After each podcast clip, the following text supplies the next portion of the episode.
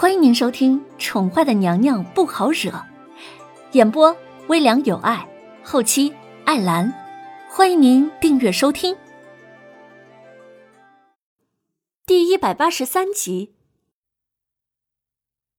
嘿嘿，相公，你相公只怕知道我们来了，都不敢出来了，直接就弃你而去了。美人儿，还是乖乖的跟我回去。做我的夫人吧。这老大呀，神气兮兮的扬起了下巴，如是说道：“大哥，天色都晚了，我们还是动作快点再晚回去就要摸黑走路了。”老二闻言提醒道：“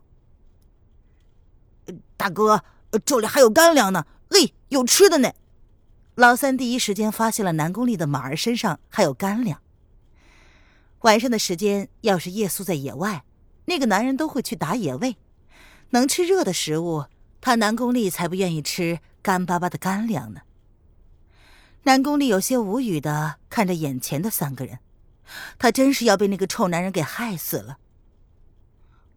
我相公可是江湖上有名的寨主，你这次想要抢劫，抢到他身上，真是嫌命太长了吧？南宫丽冷声的哼道：“哈哈哈。”既然如此，那就让他出来呀！啊，让本寨主也看看。老大闻言笑了，他才不信这女人的话呢。在他的地盘上，还没有听说过有人比他还厉害呢。蓝芷墨，你可听说过？南宫烈耸了耸肩，状似一点都不紧张的问道：“这两天虽然赶了点但他多少听到路上有人讨论北方霸主的事情。”蓝风寨，北方最大的绿林组织，而蓝芷墨呢，则是北方的熊枭。他也只能报出这个家伙的名字来吓唬吓唬这奇葩的三兄弟了。是是是是什么？蓝蓝芷墨？老大闻言惊了。他出来混了这么多年，自然知道蓝芷墨是什么人。虽然没有亲眼看过，但这个看起来一脸笃定的丫头，难道真的跟……蓝寨主有关，大哥，我确定他应该是个骗子。蓝芷墨还没有成婚呢，什么时候多了一个夫人呢？老三呢，鬼灵精怪，自然知道的也多，一语便识破了南宫丽的谎言。他睨了南宫一眼，老三继续说：“老大，我听说蓝芷墨自从接受了蓝风寨之后，行事低调。”很少出差的，这丫头骗人都不带打草稿的。北方谁不知蓝之墨的名字？啊？他是随便扯出一个人的名字骗你的了。我知道了，岂有此理！老二，把他拿下，我们走人。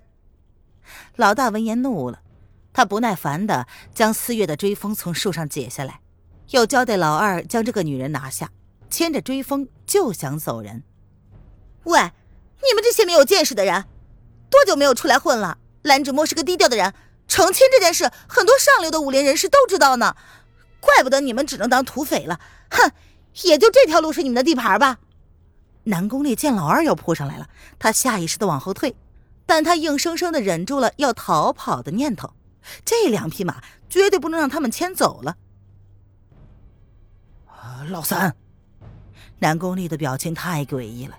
所以老大有些不解了，他黑着脸看着一脸无辜的老三。老大，你别被他骗了，我昨天刚刚确定的事儿，怎么可能不知道呢？为了这个，我还花了两文钱喝了半壶的茶呢。老三没意识到自己不小心把心中的秘密给说了出来。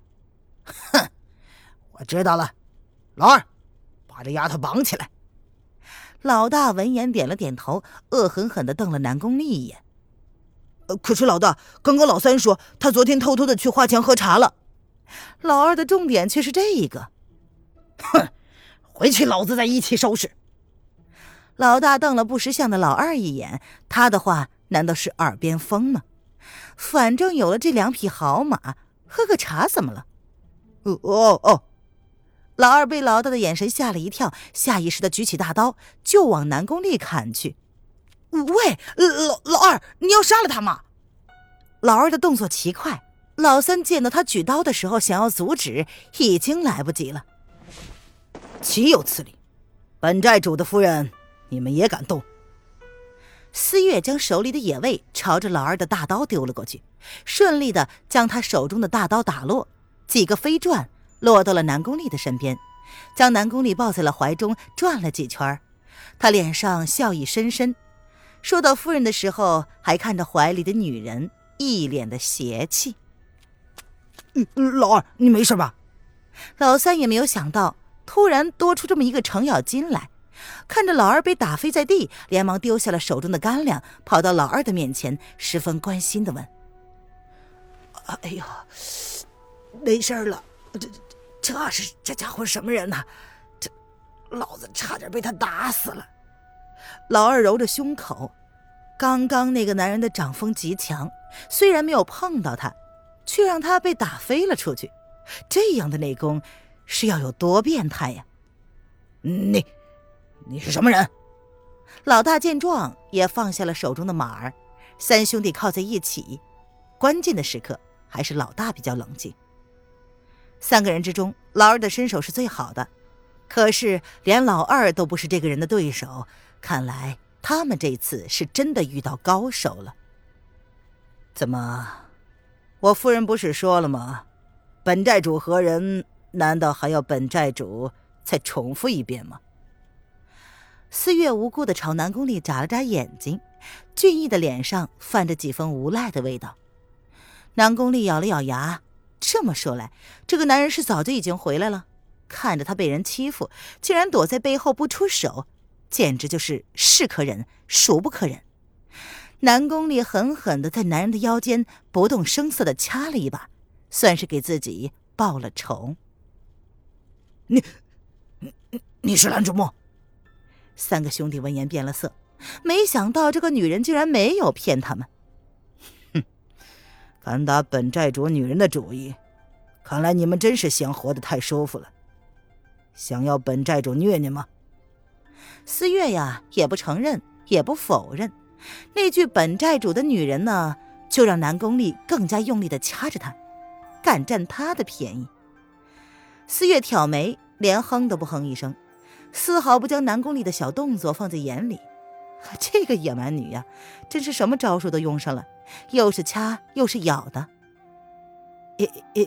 蓝蓝寨主，小的们有眼不识泰山，呃，这样吧，我我们将东西都还给你们，还 还给你们。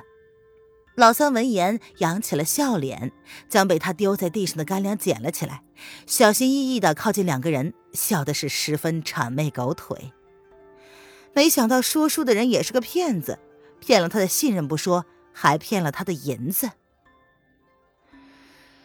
听说你们老大想绑了我夫人回去当压寨的。四月闻言挑眉，秋后算账的意味十分的浓重。但只有南宫烈知道，他是嘲笑他刚刚将他扯出来当挡箭牌。不敢不敢，我我我们老大是开玩笑的，怎么敢打蓝夫人的主意呢？是吧？老三有些害怕的吞了吞口水。这个男人表面上看起来十分无害的样子，但是他的眸子却透着一股诡异的气息，难保他一怒之下。不会为了怀中的红颜知己而将他们大卸八块，以泄心中之愤。听众朋友，本集播讲完毕，请订阅专辑，下集精彩继续哦。